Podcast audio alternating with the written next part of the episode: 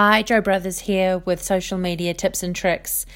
Well, I'm looking at the stats here from Hootsuite, um, the New Zealand stats for social media usage from January 2018.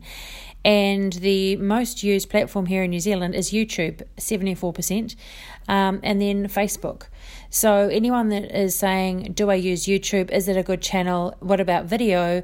I think you need to 100% get involved with video as soon as you can if YouTube is our top channel here used in New Zealand, um, followed by Facebook, and this will be similar all around the world.